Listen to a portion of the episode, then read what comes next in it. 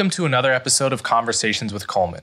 If you're hearing this, then you're on the public feed, which means you'll get episodes a week after they come out and you'll hear advertisements. You can gain access to the subscriber feed by going to colemanhughes.org and becoming a supporter. This means you'll have access to episodes a week early, you'll never hear ads, and you'll get access to bonus Q&A episodes. You can also support me by liking and subscribing on YouTube and sharing the show with friends and family. As always, thank you so much for your support. Welcome to another episode of Conversations with Coleman. A few notes before I introduce today's guest. In the recent episode with Shelby and Eli Steele, we discussed their documentary on Michael Brown being rejected by Amazon for no apparent reason. This was true at the time we were speaking, but sometime after our conversation, Amazon reversed their decision and allowed the documentary onto their platform. So I just wanted to clear up that confusion.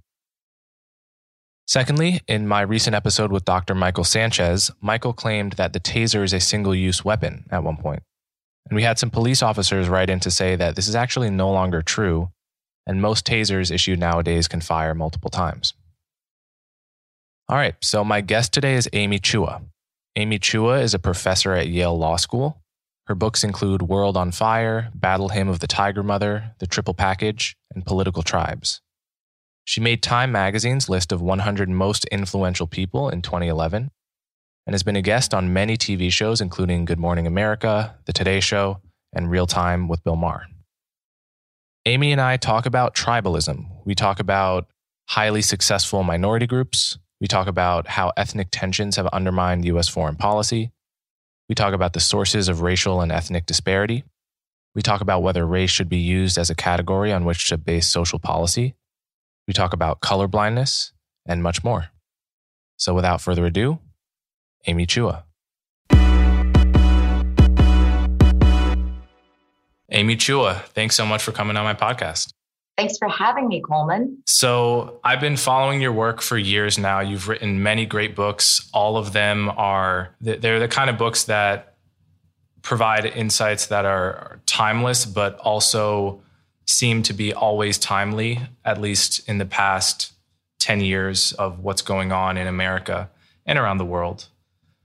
And, you know, you, you deal with questions of tribal identity, political tribalism, ethnic groups in conflict, and the wider implications of ethnic groups for, of ethnic sectarianism for capitalism and democracy and so it's uh, and and you take an angle on it that I, I always find to be very interesting and underrepresented in the mainstream commentary on all of these issues. So let's just start by defining a deceptively simple term, which is tribalism. What is tribalism? Okay, so that's my most recent book, which is called Political Tribalism. And I all I mean it really is that so first of all, human beings are tribal creatures, just like primates. And by that, I just mean that we need to belong to groups. Um, you can barely find a hermit in, in all, on all of the planet. And once we connect to a group, we tend to um, want to defend it and cling to it and think of that group as better in every way.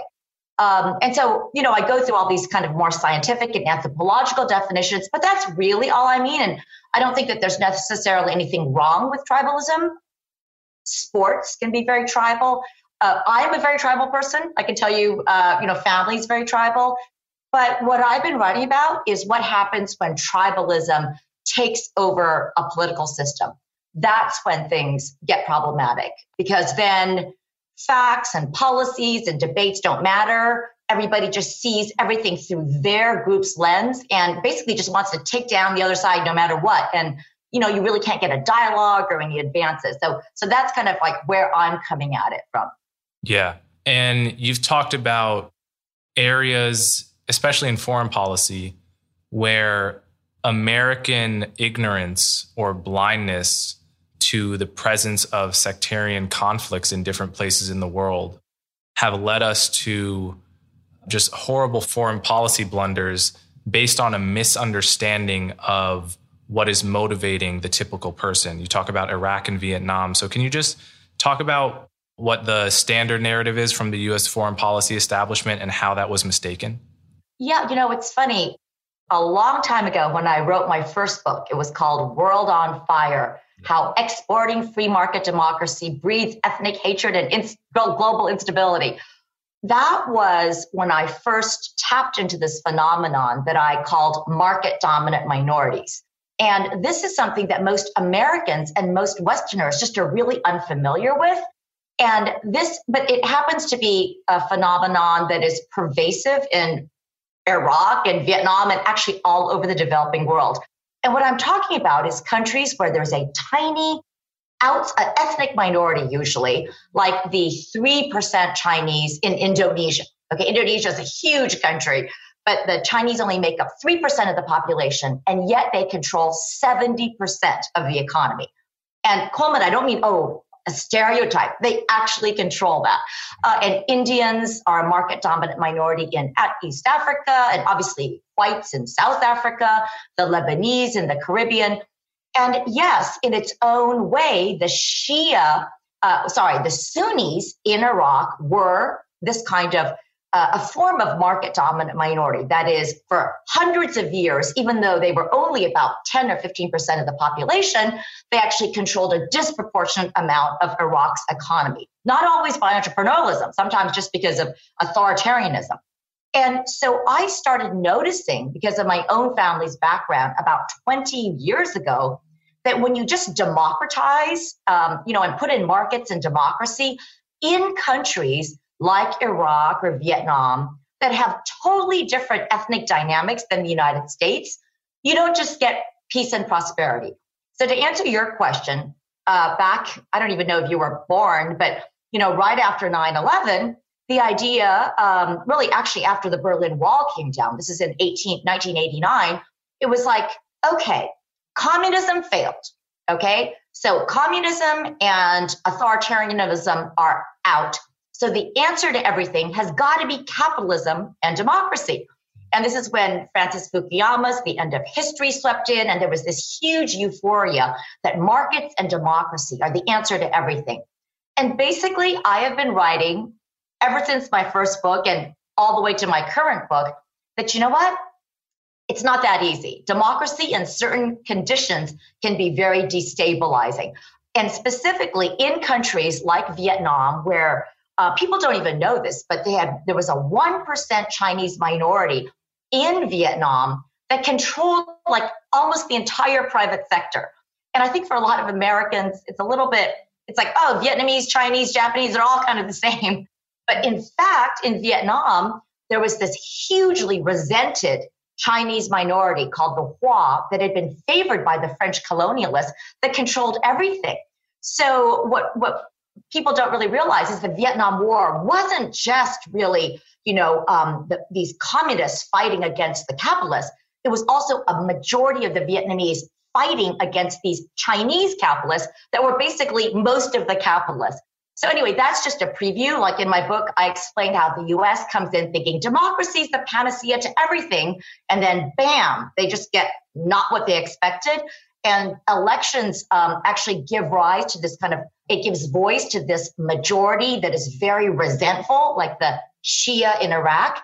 And they use their new power, you know, when they come into power, not to build bridges and for sensible economic policies, but basically for revenge. And that's exactly what happened in, uh, in a country like Iraq. You know, we put in these elections uh, in 2003. And oh my gosh, what happened is the Shia, they're like, now that we're in power, it's payback time. And they targeted the Sunni minority that had been, you know, basically their, um, you know, their enemies for, and their, their persecutors for, for, for centuries. It, it seems like that's a point that's so obviously true and important that it should be it should occupy much more space in in these conversations but it just seems like why is there a blind spot when just from people's experiences you can tell how much behavior is motivated by these small tribal tensions yeah, or, yeah. well I, I know exactly why for in the case of the united states or the west or even canada we are used to a certain kind of racial or ethnic dynamic because our major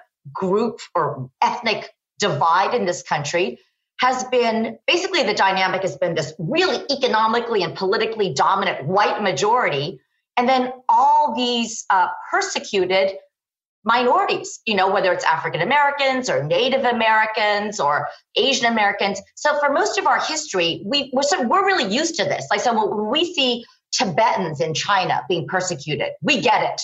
Or, you know, um, the Maori being persecuted, we get it. We're, we're used to persecuted and economically and politically disenfranchised minorities. But when it comes to like minorities that are really rich, minorities that control huge parts of the economy, Westerners and especially Americans get super uncomfortable. They're like, oh my God, this must be a stereotype. We, we can't talk about this. And they were actually really unfamiliar with this dynamic. Um, and that's one reason we just shove it under the rug. The, the other reason is America actually putting aside the, um, the, the uh, African American population.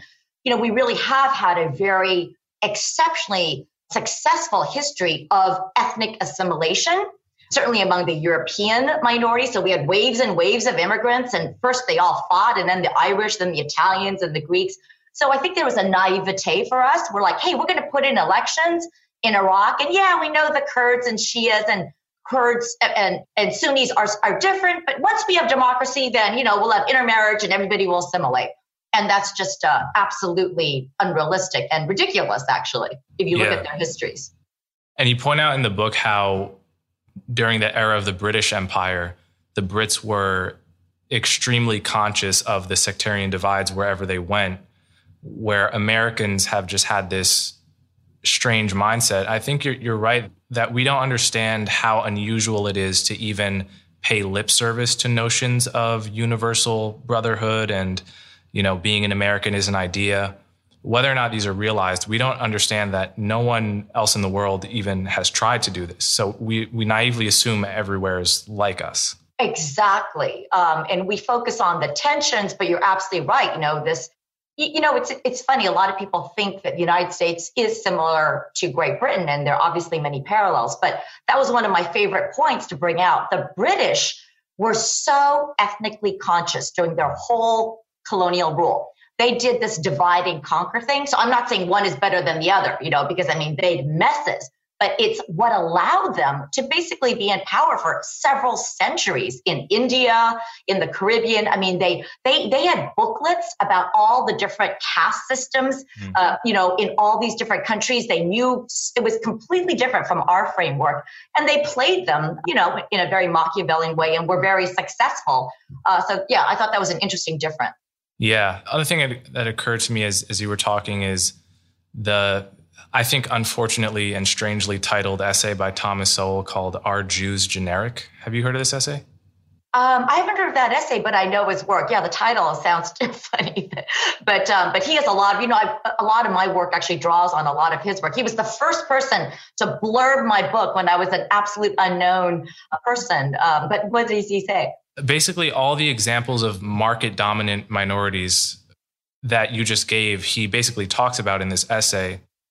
And he wonders whether some of the hatred of Jews has not been an economic resentment of successful minorities, especially minorities groups who become successful in parts of the economy where the value that they're bringing is not readily visible like a merchant, right? They're not building something themselves, but if you understand economics, you understand that they're bringing as much value as they're charging in profit.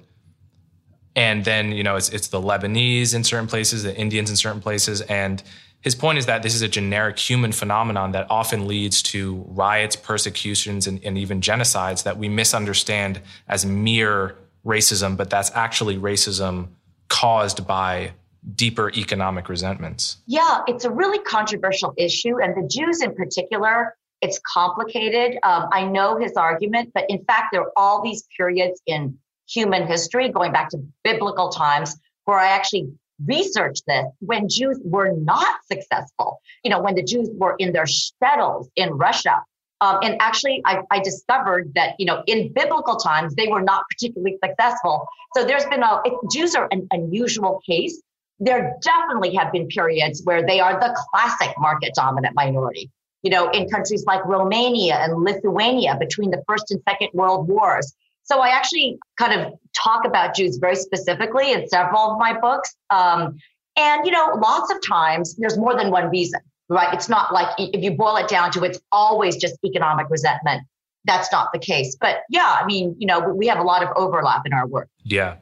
So, related topic what do people mean by the phrase model minority myth? And what's your view of that meme? You know, I'm constantly getting in trouble uh, for this on this topic, and it's so frustrating. um, so I think what people mean uh, is they're referring to Asian Americans, and the idea is that you know Asians, number one, are so diverse. This this term Asian American it includes super poor Cambodian Americans and you know um, Hmong Americans, but also Chinese and Japanese. And the complaint is like when I published this Tiger Mom book, people just didn't get it because it was sort of this, it was supposed to be kind of a satirical memoir, but they're, you know, about the super strict Chinese mom. And they're like, oh, she's entrenching the stereotype of the model minority, meaning um, this minority that is works really hard and they do math and they play violin and they're automatically successful.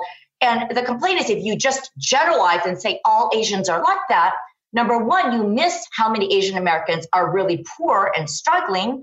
And number two, you don't acknowledge the kinds of discrimination against, you know, the Asian Americans face. And, you know, so that's kind of the way that argument goes. I sort of object to its overuse, this term, because while I acknowledge it, this is definitely a problem. I never like it when it's like, oh my gosh, you you know you um like if some Asians. So in the, in this book, the triple package, I actually write about how Taiwanese Americans and Chinese Americans are among the most successful groups in America, along with Indian Americans, but also along with Nigerian Americans and Cuban Americans at this moment in history. Uh, in terms of you know really crude metrics like you know per capita income, uh, education, corporate representation. And immediately there was like, how can you say that? You're just, you know, reentrenching the model minority stereotype. Um, and I'm like, you know, to me, it's like more facts, the better. You know, let's get all the information out there. And the question is why? Why are some groups, why do we have this statistic? We can unpack it and see that, look, actually, other Asian Americans aren't doing so well. And what's even more interesting, Coleman, if you, it's very, very much about the immigrant experience.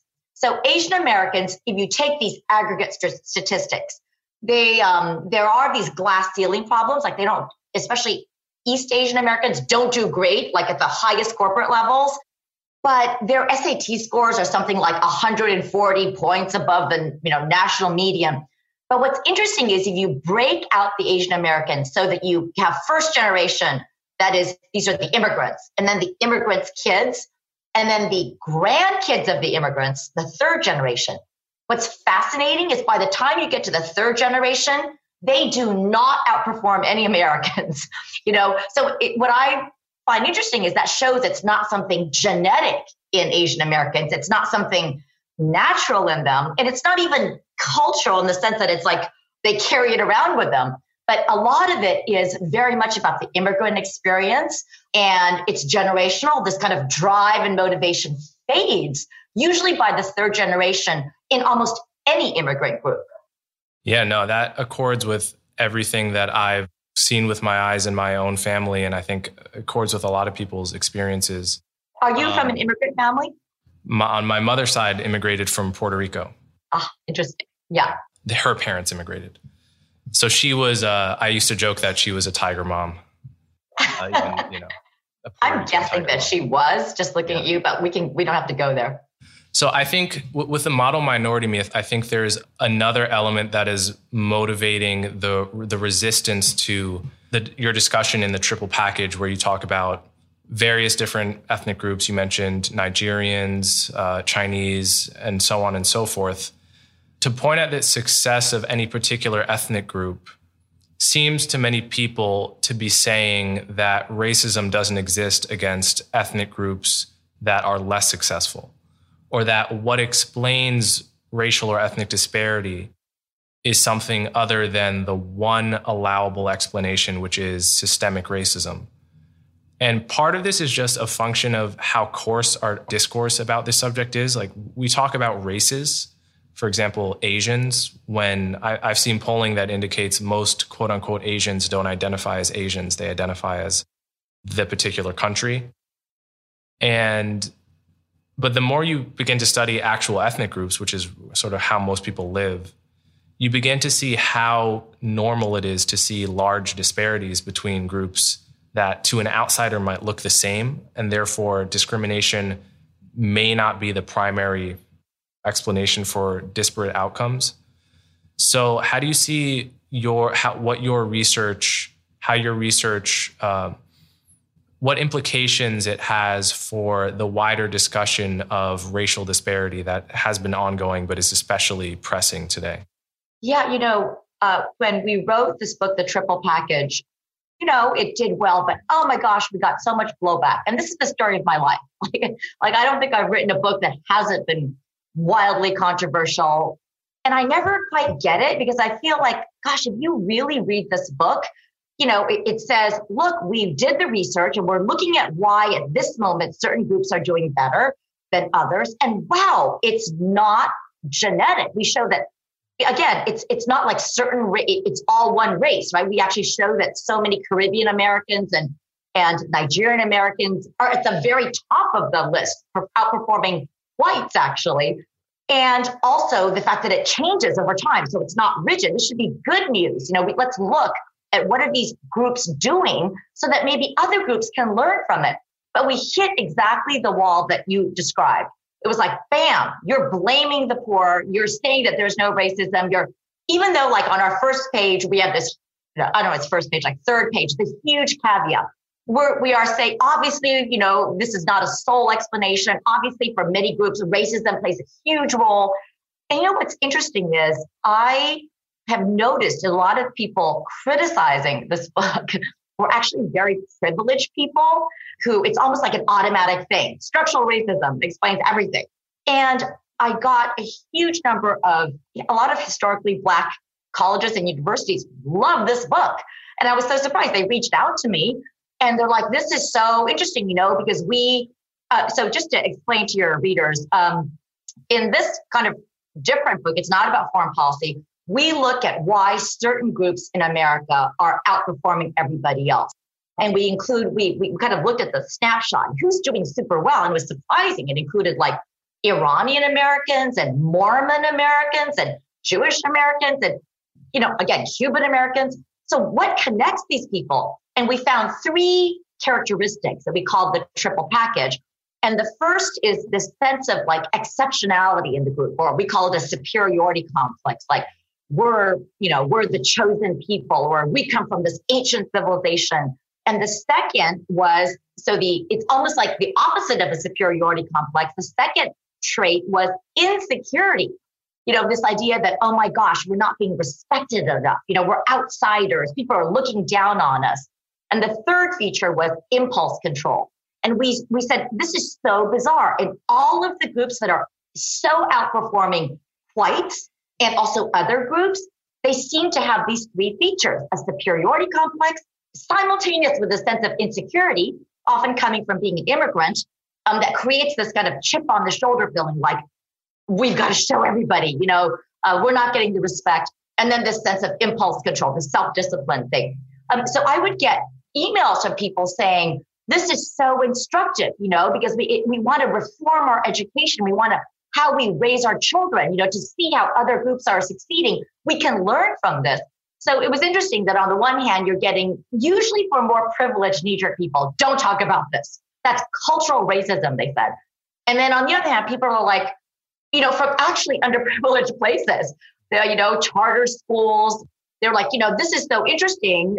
We would love to know why certain groups do so well so that we can instill these things in our children. And also, it's so great to know that it's not genetic and that anyone can learn them. You know, I give Sonia Sotomayor as an example of a triple package person because you don't have to belong to any group to have these features. You know, a, a single mother can do it. Yeah, no, I, th- I, think normal people like being told that they're in control of their destiny. You know, and, and with regard to the, I'm not so surprised that the pushback to your book came more from people in elite spaces rather than like historically black universities and colleges. because I guess one reason is my father and sister went to HBCU, and you know, I, I remember I was talking to my sister once, telling her about how much uh, knee jerk woke anti intellectualism there was at Columbia where I went. And she said, huh, that's funny because at Spelman, there was almost none of that, and everyone is black. Her, her analysis of it was that there's nothing to be gained by playing up your black activism, your knee jerk reaction to what is perceived as racism because there's no white people around. So, so if, if everyone is black, it just cancels out that variable as a mechanism for attaining social status. It's so interesting. I got to tell you. So I teach uh, at Yale Law School, and I teach this class that's actually one of the most popular classes. It's called International Business Transactions, and you know, there's always it's 80 people, and there's like a wait list of 100.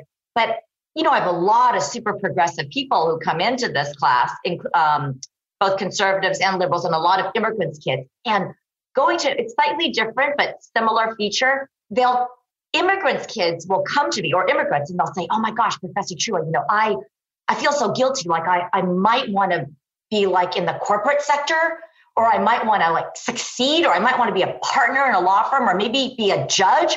But there's all this like pressure from usually privileged, you know, people who can afford to, and they're like, oh, that's elitist. You can't go to the corporate sector. You know, um, you can't try to clerk for a judge because that's all elitism and hierarchy. So you have people, I have people, they're like, my dad's this poor Iraqi refugee, and I'd like to buy him a house. And but I, I, can't mention that here at Yale Law School because that would be called out, you know. And so it's just so ironic, um, um, this phenomenon of where uh, a lot of this pressure is coming from. It's often from the people that can afford, you know, um, to say these things. I'd like to take a moment to give a shout out to our sponsor for this episode. Hiring is one of those things you don't want to mess up. To take your business to the next level, you need to hire great people with Indeed Instant Match.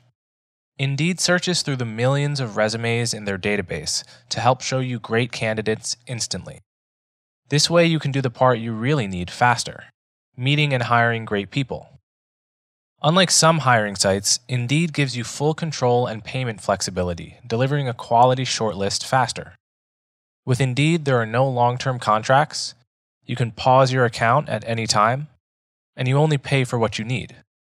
With Instant Match, you see a list of great candidates with zero wait.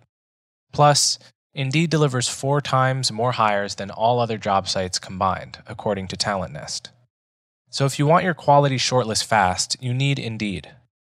Right now, Conversations with Coleman listeners will get a free $75 credit to upgrade your job post when you head to Indeed.com forward slash conversations. This is Indeed's best offer available anywhere. To redeem your free $75 credit, head to Indeed.com forward slash conversations. Again, that's Indeed.com forward slash conversations. The offer is valid through March 31st, and terms and conditions apply. I actually know people in my immediate circle of friends at Columbia who went out on whatever it's called when you're trying to get into consulting, you know, the crazy period of t- hard tests. Oh yeah. but who who would tell their very closest friends, please don't tell anyone that I'm going out for this. because in that context, it's it hurts your reputation. Which is crazy because if you really are progressive and you want to see the world change, you want underprivileged groups to be partners in law firms, to be at the top of corporations, to be the judges. And it's so backwards that nobody can do this.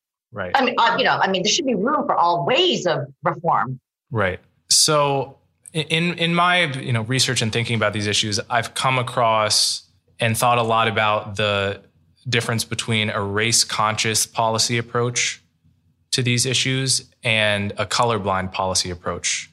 And putting aside the notion of colorblindness as an actual possibility f- from a subjective point of view for a person, if we're just talking about whether policy should be blind to these important group differences between people, or whether we should adopt a kind of the, the Singapore model of of just unapologetically enshrining ethnic quotas into housing policy and politics, which seems to work, which seems to be a, a, you know a functional equilibrium for them.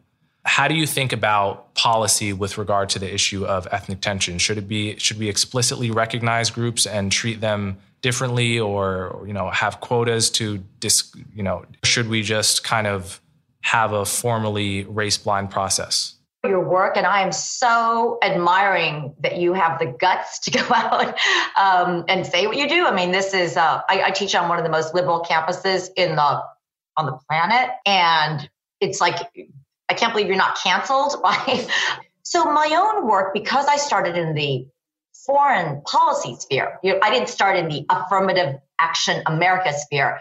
I have slightly come at this from a slightly different angle than you. Um, I'm not like, I don't have like a strong view that this is. So, for example, my first idea is like when it, it's countries like Iraq and we're about to invade.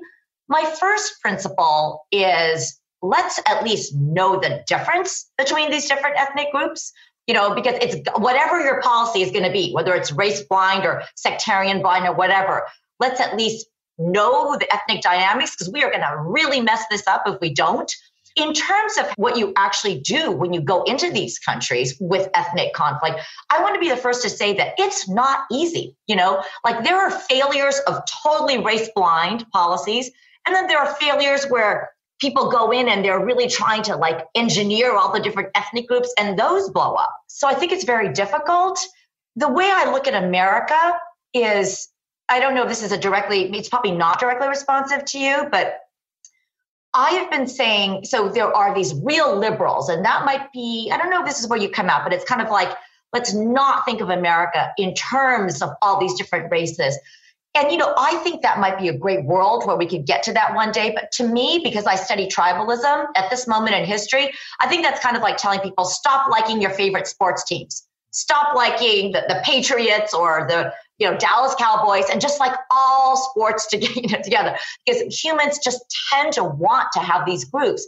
So, but what I see America as being is I, I have this term super group and we're very unique. You know, we, we, we always, there are a lot of things wrong with our country, but we forget what's sort of amazing. So to be a super group, it's super easy. You need to satisfy two requirements. First, you need a very strong overarching national identity. You're like American. France. But to be a supergroup, you also have to satisfy a second condition, and that is that you let all these different subgroups flourish. So I think that what's amazing about America is that at our best, and I do not think we are at our best right now, but at our best, this is a country where you can be Puerto Rican American or Irish American or Korean American or Japanese American or Lithuanian American and still incredibly patriotic at the same time.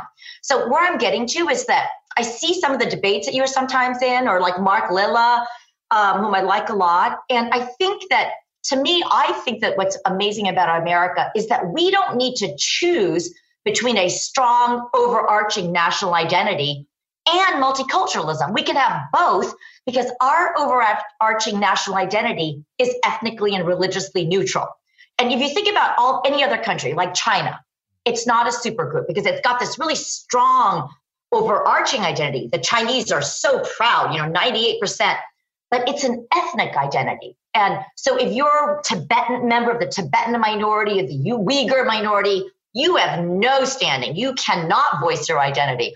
And interestingly, in France, which is actually very similar, we think to us, they're not a supergroup either because they're just like China. They've got this strong overarching French identity, the race blind, if you will. You know, it's like it's just French, but they don't allow people to express their religious identity, their ethnic identity. They really try to, you can't wear the signs of religious, you know, the burkini band. And a lot of people think, Coleman, that that has caused more friction and more tension there as firm a position as you because you kind of know what you're talking about here. Because I'm comparative, I'm always looking at us versus China versus Iraq versus France. Mm. I, I can't say which whether I think this policy or that policy universally would always be better. Yeah, I, I, think this is such an interesting area to me because you mentioned France. If Singapore is the the paradigm for an un, unapologetically race conscious model, then France is, is the paradigm for an unapologetically colorblind and race blind model where you can't even, if you want to, if you're an academic in France, you can't even study racial disparities. It's illegal, right? Exactly. I think that's kind of a polar opposite problem. And they, they have problems. I mean, there's a lot of unrest and a lot of people trace it to, to that kind of suppression, not allowing these subgroup identities to flourish. Yeah, it seems to me there has to be some kind of middle ground where we establish a firewall where it's okay to be unapologetically rooted in your tribe, whatever that is, you know, with what you wear, for example, in a religious context.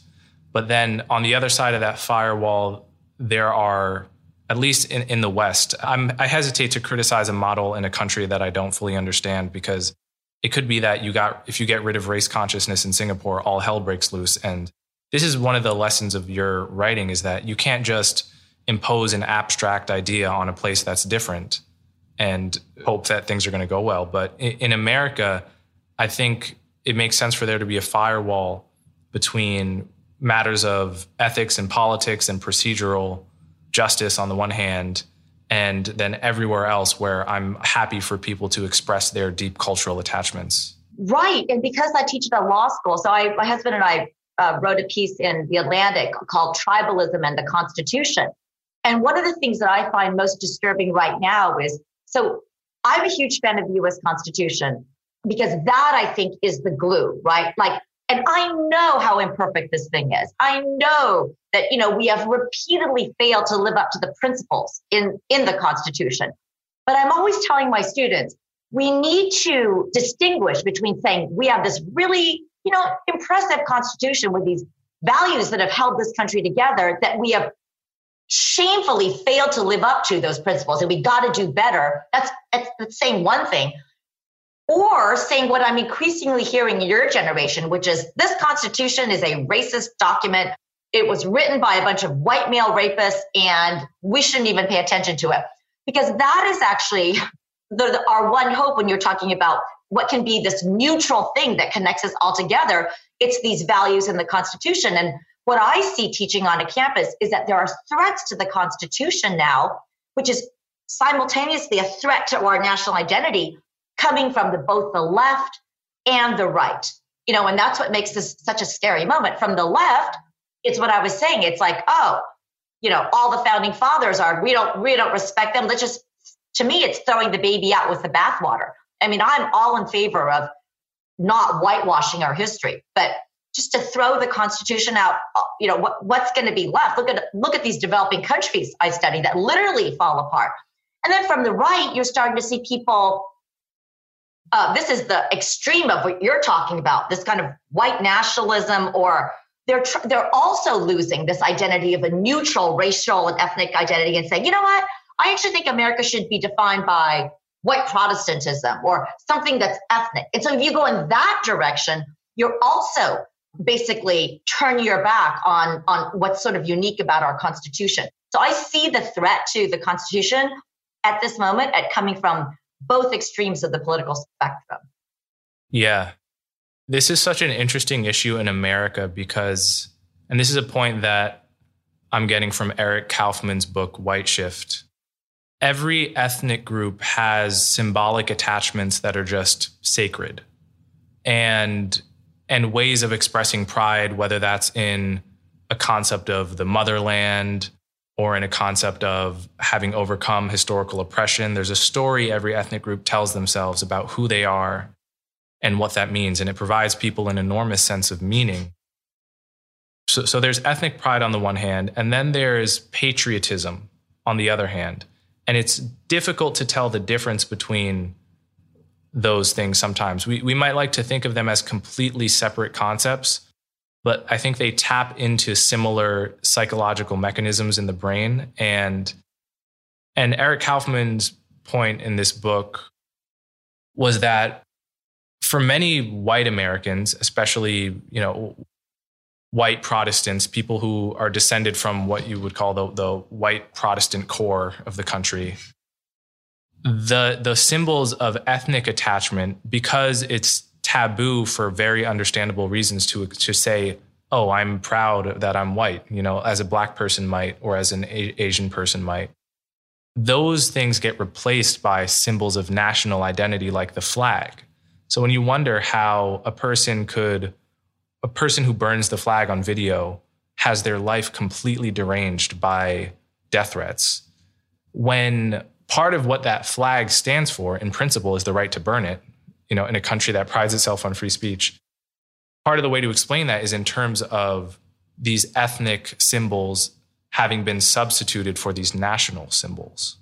Do you buy that or? Well, you know, I know his work a little bit, and I guess I'm like you. I don't want to say anything about something I haven't fully thought through. Mm-hmm. But where I thought you were going to go is that, you know, it goes back to your first question about tribalism. It is human nature to want to be proud of who you are you know, and right now we're in this real kind of weird moment where all white people who are woke are supposed to just say, I'm the worst thing. I apologize for being white, you know. Um, and I think that's not psychologically that sustainable, you know. And I think one thing is when you said every group has ethnic pride, what happened in the last 20, 30 years, again, for understandable reasons, is the white people almost became the only group that you can't take pride in your background you know, and again, I understand exactly why, like white supremacy, but it's asking a lot of people to just say, like, you acknowledge that you're the worst group on earth. You know, um, you can't be proud.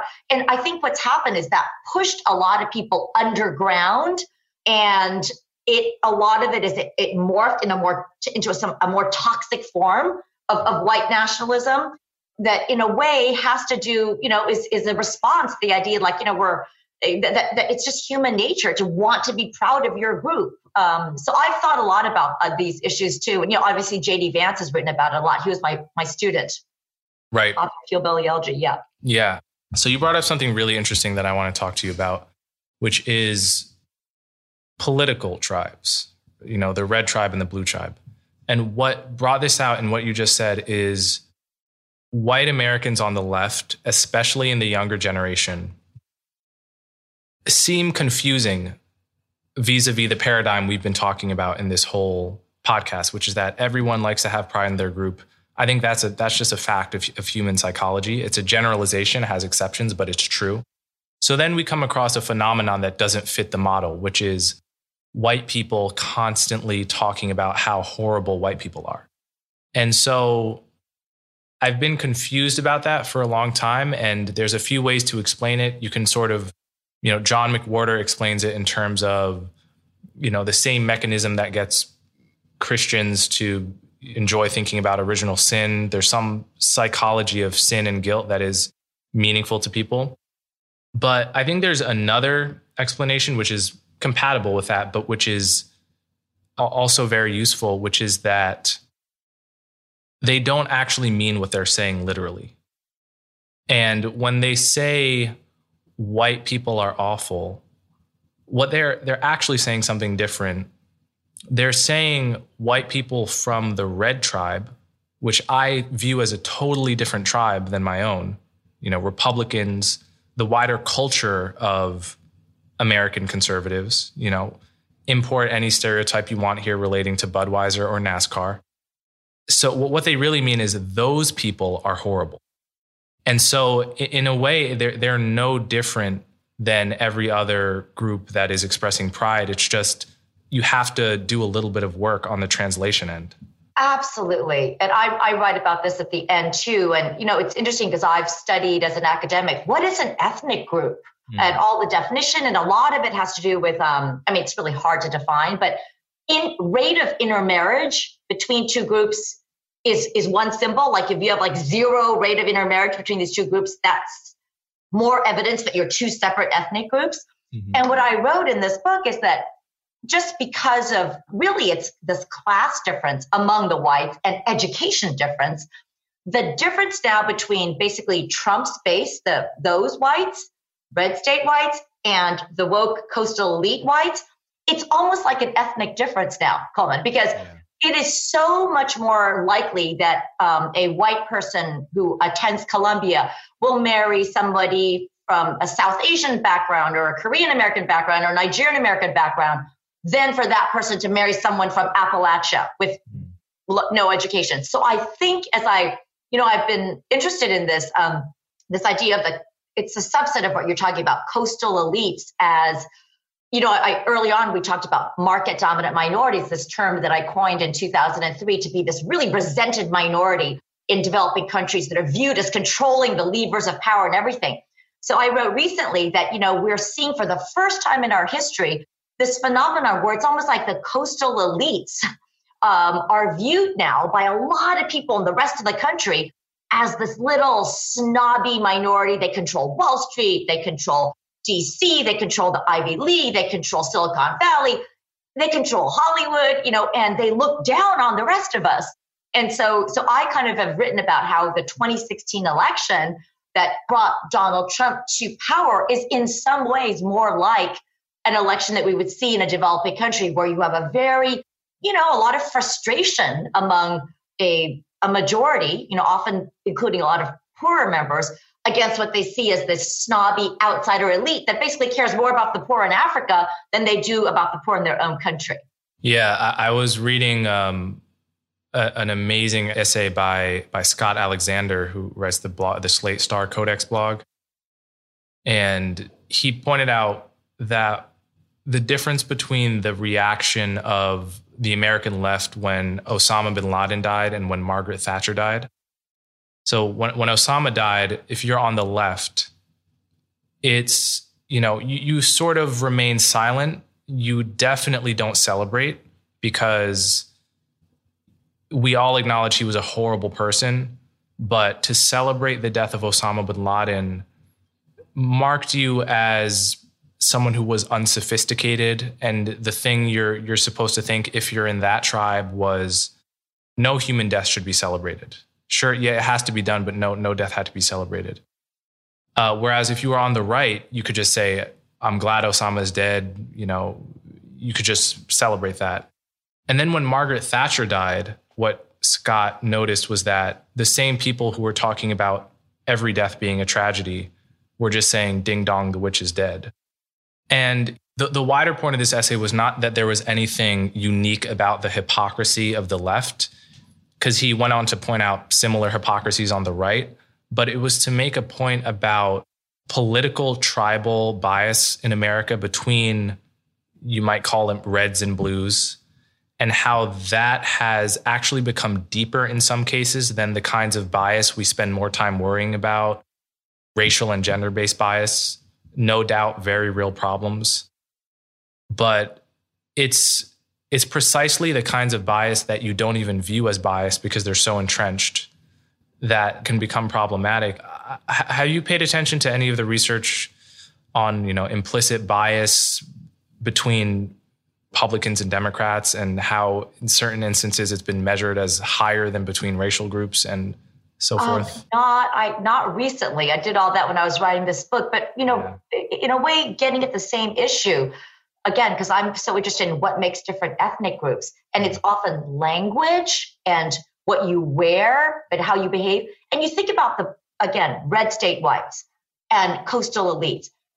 This politically, this kind of language that we talk, you know, we have to say Latinx, not Latino they can't it really is like a different language and sometimes it's almost like a gotcha because it's like if you're some poor person going up in a farm in the middle of whatever kentucky you're not going to know it's so complicated i'm a professor at yale and i have to like navigate all this changing vocabulary constantly i'll, I'll do you one better you, you don't have to go to the farm if i walked out in new york and talked to talk to every dominican or puerto rican looking person i met it would be hours before I met one that knew the word Latinx or voluntarily said it. Absolutely. Or even I, I had a student who was super left wing and she was talking, you know, she was very in favor of, um, I think she used the term prisoners. Oh my God, totally called out. You can't use that term. It's incarcerated right, right. people. And right. so, so back to what you were talking about, I don't know, it's not exactly implicit bias, but it is like a different language and it's signaling, which is like, you talk that way. You can't use our language. You're in the out group. And if you think about how many, even just the way people dress, or obviously even just like health is a, there's this. So you, you there, uh, it's just fascinating. Uh, I, I kind of am coming at this from a different direction. The the different features. Oh, and I think it explains in some ways why Donald Trump. I wrote about this in a Politico essay. Um, you know, a lot of people like, I don't get it. How could these poor people in Appalachia vote for a rich guy who lives in New York. Mm. And to me, it was so obvious. His persona is more like them. You know, I'm going to eat burgers and I'm going to watch wrestling and I, you know, and I'm I'm going to deliberately be not politically correct and I I don't read it. You know, it's like a and uh, and I and the fact that he's always being called out for saying things. You know, all of my friends are like, oh my God, this is going to bring him down. But what so many people in the middle of America, they're like, that's what happens to me all the time. I'm always in trouble for saying the wrong thing. So I think that these um, kind of markers of cultural markers or group markers are, are really interesting to observe and reinforcing your point about these two different tribes within the white population. Yeah. I remember a few months ago over drinks with a friend, that idea actually popped into my head that it's easier. What's happening in the country with politics makes more sense if you just imagine that Republicans and Democrats were, you know, Shia and Sunni, just like two groups that or, or any other two groups that just have a, a deep ethnic and historical or religious hatred of one another. And then so much of what's going on in the country, in the media, and in politics just begins to make sense. Absolutely. And studies show this. Like um, it used to be like 50 years ago, you would, a Democrat would be perfectly fine having his or her daughter marry a Republican. Or, you know, a, a Republican parents would be fine if their parent children dated somebody from the other political party. Right now, the polls are so interesting. It's like it's like 90% of Democrats say that they would be, you know, disown their child if they married a Republican or a Trump voter. It's so it's just like you're saying, it is like this, it feels almost like an ancient enmity, but um, it's a relatively recent vintage. Yeah.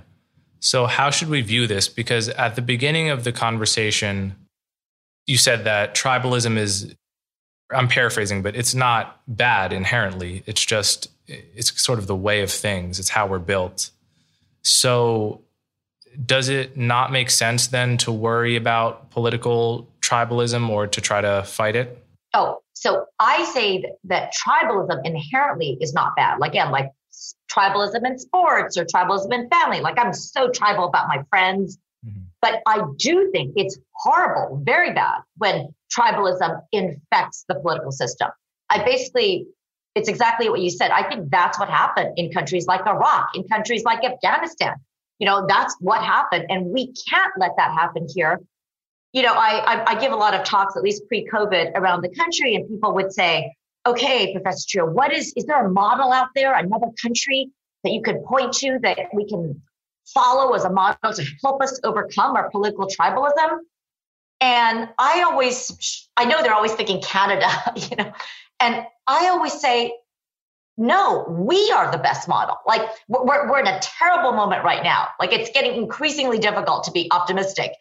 But if you just sit back and look at what we have as a structure, like basically the DNA of the country, we actually have the best framework. Again, it goes back to the fact that our constitution is ethnically and religiously neutral. We have the possibility of a national identity that is open and not doesn't belong to any one ethnic group.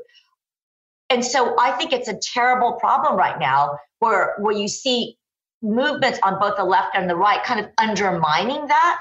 So I, I definitely think that we're this is a moment that we are it's a perilous moment that we we have to you know I, I, that's one of the reasons I decided to do your your show like I think it, it gives me hope that you know different voices can still talk and be very popular because it, I do find it so different teaching even in, at the Yale Law School, even from just like three years ago, completely different. I can be so much more careful in what I can say and what I can do.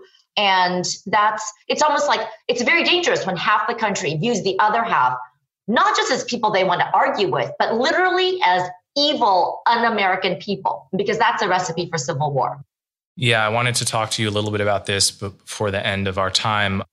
There's a lot of conversation about cancel culture right now. And I, I signed a letter, the Harper's letter that broke whatever tiny sector of the internet pays attention to such things. And um, so uh, you're on a campus and you're you're someone whose work, for reasons that somewhat mystify me as well, has has has been consistently viewed as controversial. Uh, so have you a, do you think cancel culture is a real thing? B, have you encountered it and in what form? It's a real thing. All the critics are right that it's often less powerful, less prominent people that really get canceled. But I have experienced it firsthand. And it is, no matter how established you are, it is extremely unpleasant. I will maybe end on a kind of optimistic note. So I got into a huge controversy because I wrote a Wall Street Journal piece talking about the positive mentorship of Brett Kavanaugh before all the scandal stuff uh, came out and the accusations came out. That was in 2016. And by the way, my daughter had been hired before that, like a, you know, a year before that, having nothing to do with me, and I disclosed that in the Wall Street Journal. But that was there was a huge eruption at the Yale Law School. And I was definitely canceled for at least a year. And I'm still canceled by a large portion of the population. They'll never take my classes. Yeah. But when I came back, I was told by the dean, you know, you got to watch out because, you know, if you you have to issue an apology. And I said, I'm not going to issue an apology for something I didn't do. Tell people to dress like models is ridiculous. Have you ever seen a courthouse? you have to wear a suit, you know. Um, so she's like, okay, if you don't apologize, then you may get boycotts and only three or four people may take your class, even though I had previously had among the most popular classes. So that would have been cancel culture. So I was like, fine, I will just teach a class with three people, you know, because the one thing I will not do is apologize for something I didn't do. So we we advertise the class, and it showed though, in a way, even the administration, these administrators don't know. 120 people signed up for the class. Okay, so so then I was like, oh my God, you know, and they're like, well, these could be boycotters. So I went into my first class thinking that they were all going to get up and walk out, but they didn't. They didn't. You know, I capped the class at 25. I had a wait list of 90. Um, so my point here, Coleman, is I think that there is a huge silent majority that just wants to be able to debate, that doesn't want to do this. But every time you, it's just too hard because if you don't say these things, if you don't you'll get you'll get shamed and you'll get you know you'll you'll get pushed out of the tribe and for a lot of people they don't want to deal with that it's too it's just too much trouble so they kind of go along but i do think that with like strong leadership i hate that term but like in, i just laid out the rules so my class i advertised it and i was like do not take this class if you don't want to engage in lively political debate with all views you know and i threw it out there and again my colleagues were like oh my god maybe you're going to get in trouble. And I was like, that's ridiculous. We're, we're on a campus. How could you? And I, and again, I think there were probably a lot of students that would not take my class because of that. But 200 students did want to take it. So, so I, it's, it's the way to, end I think that there, it is a real phenomenon, cancel culture. And it's scary. Like I will not say things now because I don't want to deal with the trouble. On the other hand, I am an optimist because I'm still standing. You know, I'm still teaching. My classes are still overflowing. So I think that if you kind of stand up for your principles, I mean, you still have your show and it's getting better and better. So, so in that sense, um, I know what the critics are saying. You know, it, it's not like you're blotted out forever. But I do think a lot of people, you have to, you're not taking into account all the people that feel they can't say anything uh, because of the phenomenon. Well, thank you. This has been one of my favorite podcasts so far. And before you leave, can you just tell people where to find you and what what you're working on now? Yeah. Um, so stupid me. Every time I'm controversial, I'm in, my email is public. It's on the Yale website, amy.chua at yale.edu. I have a Twitter account, but I'm not a good tweeter, just horrible. At Amy Chua.